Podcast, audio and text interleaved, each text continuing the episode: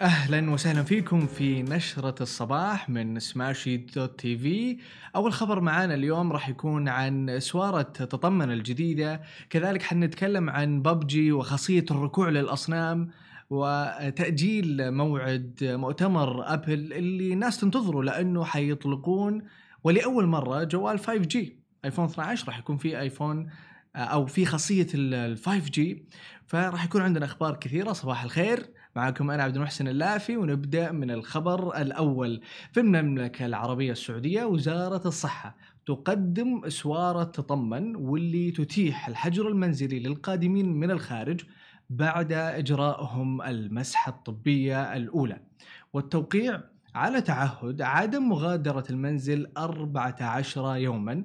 زي ما أنتم شايفين قاعدين نعرض لكم صورة الورقة اللي المفروض توقع عليها. واللي تعتبر تعهد إنك حتبقى في بيتك 14 يوم. وهذا استغلال ذكي للتقنية. اليوم أنت تلبس سوارة وتروح بيتك. بدل ما تجلس في الحجر الصحي المؤسسي في المستشفى أو حتى تبقى في فندق وبعض الناس ما عندهم الإمكانية إنه يقعد فترة بالفندق أو أحيانا يكون في ازدحام كبير وإلى آخره فبالتالي نسوي لك المسحة الأولى ما فيك شيء ما فيك إعراض تروح بيتك. ولكن هناك أيضا متابعة الحالات عبر تطبيق تطمن حيث سيتم تدريجيا تغيير البروتوكول المتبع. لأنه زي ما نعرف اليوم الناس اللي ترجع للمملكة العربية السعودية كإجلاء تبقى بالفندق أو بالحجر الصحي إذا سمح الله إذا كان عندهم أعراض أو يعني تم اكتشاف الفيروس كورونا فيهم ولكن اليوم كان في تساؤل إنه لما يرجع الطيران الدولي والناس خلاص مو أجلاء الناس تقدر ترجع باعداد كبيرة بالتالي الناس حترجع إيش حيصير؟ اليوم هذا الجواب إنه راح يكون في هذه الإسوارة اللي قاعدين نستعرض لكم إياها ومرة ثانية هذا استغلال ذكي جدا للتقنية. الآن ننتقل إلى الخبر الثاني، أبل تخطط لتأجيل الحدث الخاص بالإعلان عن آيفون 12 أكد هوك تان الرئيس التنفيذي لشركة برادكوم على أن شركة أبل في طريقها لتأجيل الحدث الرسمي المقرر عقده في سبتمبر للإعلان عن هواتف آيفون 12 لأنه زي ما نعرف في كل سنة شهر سبتمبر إحنا نستنى إعلانات شركة أبل والجوالات الجديدة حقتهم. وتحديدا هذه السنة الناس منتظرة بشكل أكبر لأنه ولأول مرة المفترض أنه يكون في جوالات آيفون وجوالات أبل اللي هو الجيل الخامس ال 5G وهذه تقنية خلت كثير من الناس تنتظر ما تشتري الآن لأنه السنوات القادمة الناس تأخذ الجوال يقعد عندها سنتين ثلاثة أربعة. فبالتالي الذكاء أنك تستنى وتأخذ جوال 5G لأنه المستقبل راح يكون ال 5G منتشر بشكل كبير ومعتمدين عليه أيضا بشكل كبير وهو متعلق أيضا بإنترنت الأشياء والى آخره، كما نشرت صحيفة بلومبرج تفاصيل جديدة حول سلسلة هواتف ايفون 12 المرتقبة من أبل حيث تستعد شركة أبل لتأجيل الحدث المتوقع عقده في سبتمبر للإعلان عن الإصدارات الجديدة وذلك وفقا لتصريحات هوكتان الرئيس التنفيذي لشركة برادكوم. كذلك يتطلع الكثير زي ما قلنا من المستخدمين آه، في شهر سبتمبر. ولكن آه، خلينا نقول بأنه تداعيات انتشار فيروس كورونا ما زالت تؤثر على قرارات عمالقه تصنيع الهواتف في العالم. كما يعني اليوم آه، كثير من الأخبار اللي قاعدين نسمعها بشكل يومي تأجيلات وأحيانا بعض الأشياء اللي متعلقة بالاقتصاد والمصانع وإلى آخره ولكن أنا متأكد بانه الموضوع مش حيطول كثير لأنه شركة أبل شركة كبيرة تستطيع أنه اليوم آه، تواكب الأحداث وأنها تتأقلم ويعني تحاول أنها تجد حلول.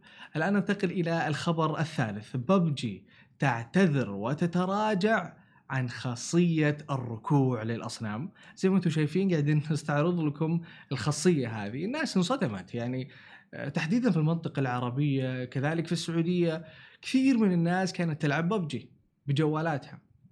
ولكن فجأة التحديث الأخير طلع لهم آه، خاصية الركوع للأصنام. وسوت جدل كبير وفي السوشيال ميديا. ويعني بعد ذلك أعلن القائمون على اللعبة إزالة الخاصية التي احتواها التحديث الأخير زي ما قلنا وأبدت الشركة في بيان نشرته عبر حسابها الرسمي العربي على تويتر وفيسبوك أسفها حيال تسبب الخصائص الجديدة في اللعبة بالاستياء لدى اللاعبين وأضافت اتخذنا الإجراءات وأزلنا الخاصية. فريق لعبة ببجي موبايل يحترم جميع الأديان ويبذل أقصى ما بوسعه لتوفير بيئة لعب آمنة للجميع. هذا كلامهم ننقله تماما كما كتبوه في حساباتهم في تويتر أو في فيسبوك. وتضمن التحديث المثير للجدل خاصية قال مستخدمون أنها تجبر اللاعبون على الركوع أمام تماثيل للحصول على موارد في اللعبة. ووجهت دار الإفتاء المصرية رسالة شكر إلى الفريق القائم على لعبة ببجي بعدما تم حذف الخاصية الأصنام المثيرة للجدل وعلى الرغم من اعتذار الشركة إلا أن الأصوات المطالبة بحظر اللعبة لا زالت مرتفعة عبر مواقع التواصل الاجتماعي فما زال هاشتاج احذفوا لعبة ببجي الذي انطلق قبل أيام نشطا. وفي السعودية انطلقها هاشتاج حجب ببجي مطلب سعودي الذي يطالب السلطات بحجب اللعبة في المملكة. طبعا الناس اختلفت. والآراء تباينت في هذا الموضوع خصوصا بعد اعتذار شركة ببجي وتراجعهم من الأمر في اللي قال أنه اللعبة أصلا غير مفيدة. وهذول الناس اللي عندهم مشكلة مع الألعاب أنه احذفوها في كل الأحوال.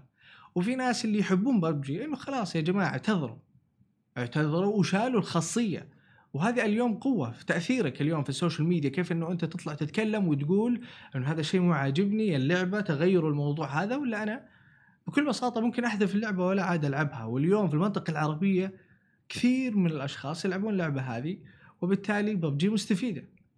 وأيضا مستفيدة بحذف هذه الخاصية لأنه ما تفرق معاهم. يعني ما عندهم مشكلة يشيلونها. في الأخير اللي يهمهم أعداد الناس ويعني وجودهم في هذه اللعبة. وعلشان كذا كنا نشوف الأيام الماضية هاشتاجات كثيرة في موضوع ببجي وتحديدا الناس كانت تطالب بان هم يحذفونها. من آه، قبل السلطات حقت الدولة يعني إن هي تنحجب تماما. ولكن أعتقد إنه اليوم بدأ الموضوع يخفت والناس بدأت تتجاوز الموضوع هذا. الآن ننتقل إلى الخبر الرابع والأخير. تراجع قيمة صادرات النفط السعودية 11 مليار دولار في الربع الأول. ظهرت بيانات رسمية أمس الأحد. تبي تبين تراجع قيمة صادرات النفط السعودية 21.9% على أساس سنوي في الربع الأول من العام إلى 40 مليار دولار بما يعادل انخفاض بنحو 11 مليار دولار. تراجعت أسعار خام آه، برنت أكثر من 60% في ذلك الربع الذي شهد جائحة فيروس كورونا. وقالت الهيئة العامة للإحصاء يوم الأحد أن انخفاض صادرات النفط هو السبب الرئيسي في تراجع بنسبة 20.7% في قيمة إجمالي صادرات السلع في الربع الأول وأضافت أن صادرات غير النفطية بما يشمل الكيماويات والمواد آه، البلاستيكية تقلصت بنسبة 16.5% كانت الصين الوجهة الرئيسية للصادرات السعودية في الربع الأول تليها اليابان والهند. فبالتالي ضروري أنه يتم هذا التأثر ونعرف إنه الموضوع أصلا كان في الصين نتكلم على جائحة كورونا واليوم لما أنت تكون أكبر بلد أنت تصدر له هو الصين بالتالي أكيد إنه بشكل عام الاقتصاد آه، في العالم حيتأثر آه، وتحديدا النفط. كما كانت الصين زي ما قلنا المصدر الرئيسي لواردات المملكة وسجلت السعودية عجزا في الميزانية قدره 9 مليارات دولار في الربع الأول بسبب تراجع إيرادات النفط بنسبة 24% إلى 34 مليار دولار. ويأمل مراقبون أن تسهم عمليات خفض الإنتاج في استقرار أسعار النفط بعد تراجع كبير في الطلب جراء تفشي وباء كورونا. وقد أثمرت عمليات خفض الإنتاج منذ تطبيقها عن انتعاش ملحوظ في أسعار النفط لا سيما مع البدء في تخفيف تدابير الإغلاق التي فرضها الوباء. فاليوم خفض الإنتاج متوقع أنه هو زي ما يعني كان مؤثر الفترة الماضية أنه ياثر بشكل أكبر ولكن ضروري أنه زي ما قال آه، وزير الطاقة الروسي ألكسندر نوفاك وصف السوق إنه ما زالت هشة وأنه ضروري الجميع يلتزم بالبنود خفض الإنتاج. وبشكل عام الأمور بدأت تنفك الآن فبالتالي متوقع أنه تعود يعني أنه يقل الانخفاض اللي صاير فيما يخص النفط. هذه كانت أخبارنا لليوم. ودنا نستعرض لكم فيديو الخبر الثاني البريسلت. ال- الفيديو للأخصائيين الطبيين بعد ما صرحوا على موضوع السواره وعدم الاحتياج إنه أنت تكون موجود في الحجر المؤسسي أو الفندق. العزل هو في الفندق. العزل لا منزلي في المنزل. آه بيتي. في البيت تقعد 14 يوم تراقب نفسك في أعراض ولا ما في. آه يعني الآن هي النتيجة على الأعراض. إذا بانت أيوة. أعراض اللي أيوة. الحراره عشان كذا- الكحه الأشياء أيوة. دي. عشان كذا أقول لك حمل تطبيق تطمن طيب. تطبيق تطمن يعرف مكانك ويعرف كل يوم يسالك اسئله هل فيك أعراض؟ فيك شيء كذا؟ ويتابع حالك. إذا في شيء يتواصلون معك. لكم آه، جاء القرار وانه في وقت استقبال حقكم. طيب. فخلاص معدي الناس اللي بيجون بعدكم من بكرة وكذا ما عاد في فكرة المحل ما في حجر. ما ما ما في عزل في عزل طبعا نؤكد بأنه ما زال أيوة. هناك عزل منزلي. وزي ما قال ال- ال- بيتي المختص في الفيديو أنه في عزل منزلي في عزل في حجر. ولكن الفرق بدل ما يكون في فندق إنه هو يكون في المنزل. ولكن تلبس الاسواره بحيث يتأكدون إنك قاعد في البيت. وأيضا آه، الموضوع صار معتمد على الأعراض. هل عندك أعراض ولا ما عندك أعراض؟ وأخيرا هناك تطبيق اسمه تطبيق تطمن يتابعك كل يوم ويسألك أسئلة وإذا في شيء يتواصلون معك مباشرة ويعني يحاولون إن هم يوصلون لك أو أنت يعني بطريقة ما آه، إنك هم يأخذونك للمستشفى ويتعاملون معك في ما يخص الفيروس كورونا. هذه كانت كل أخبارنا اليوم في نشرة الصباح. نشوفكم إن شاء الله في بث مباشر آخر بكرة من الأحد إلى الخميس. معاكم في نفس هذا الوقت. نشوفكم على خير. سلام.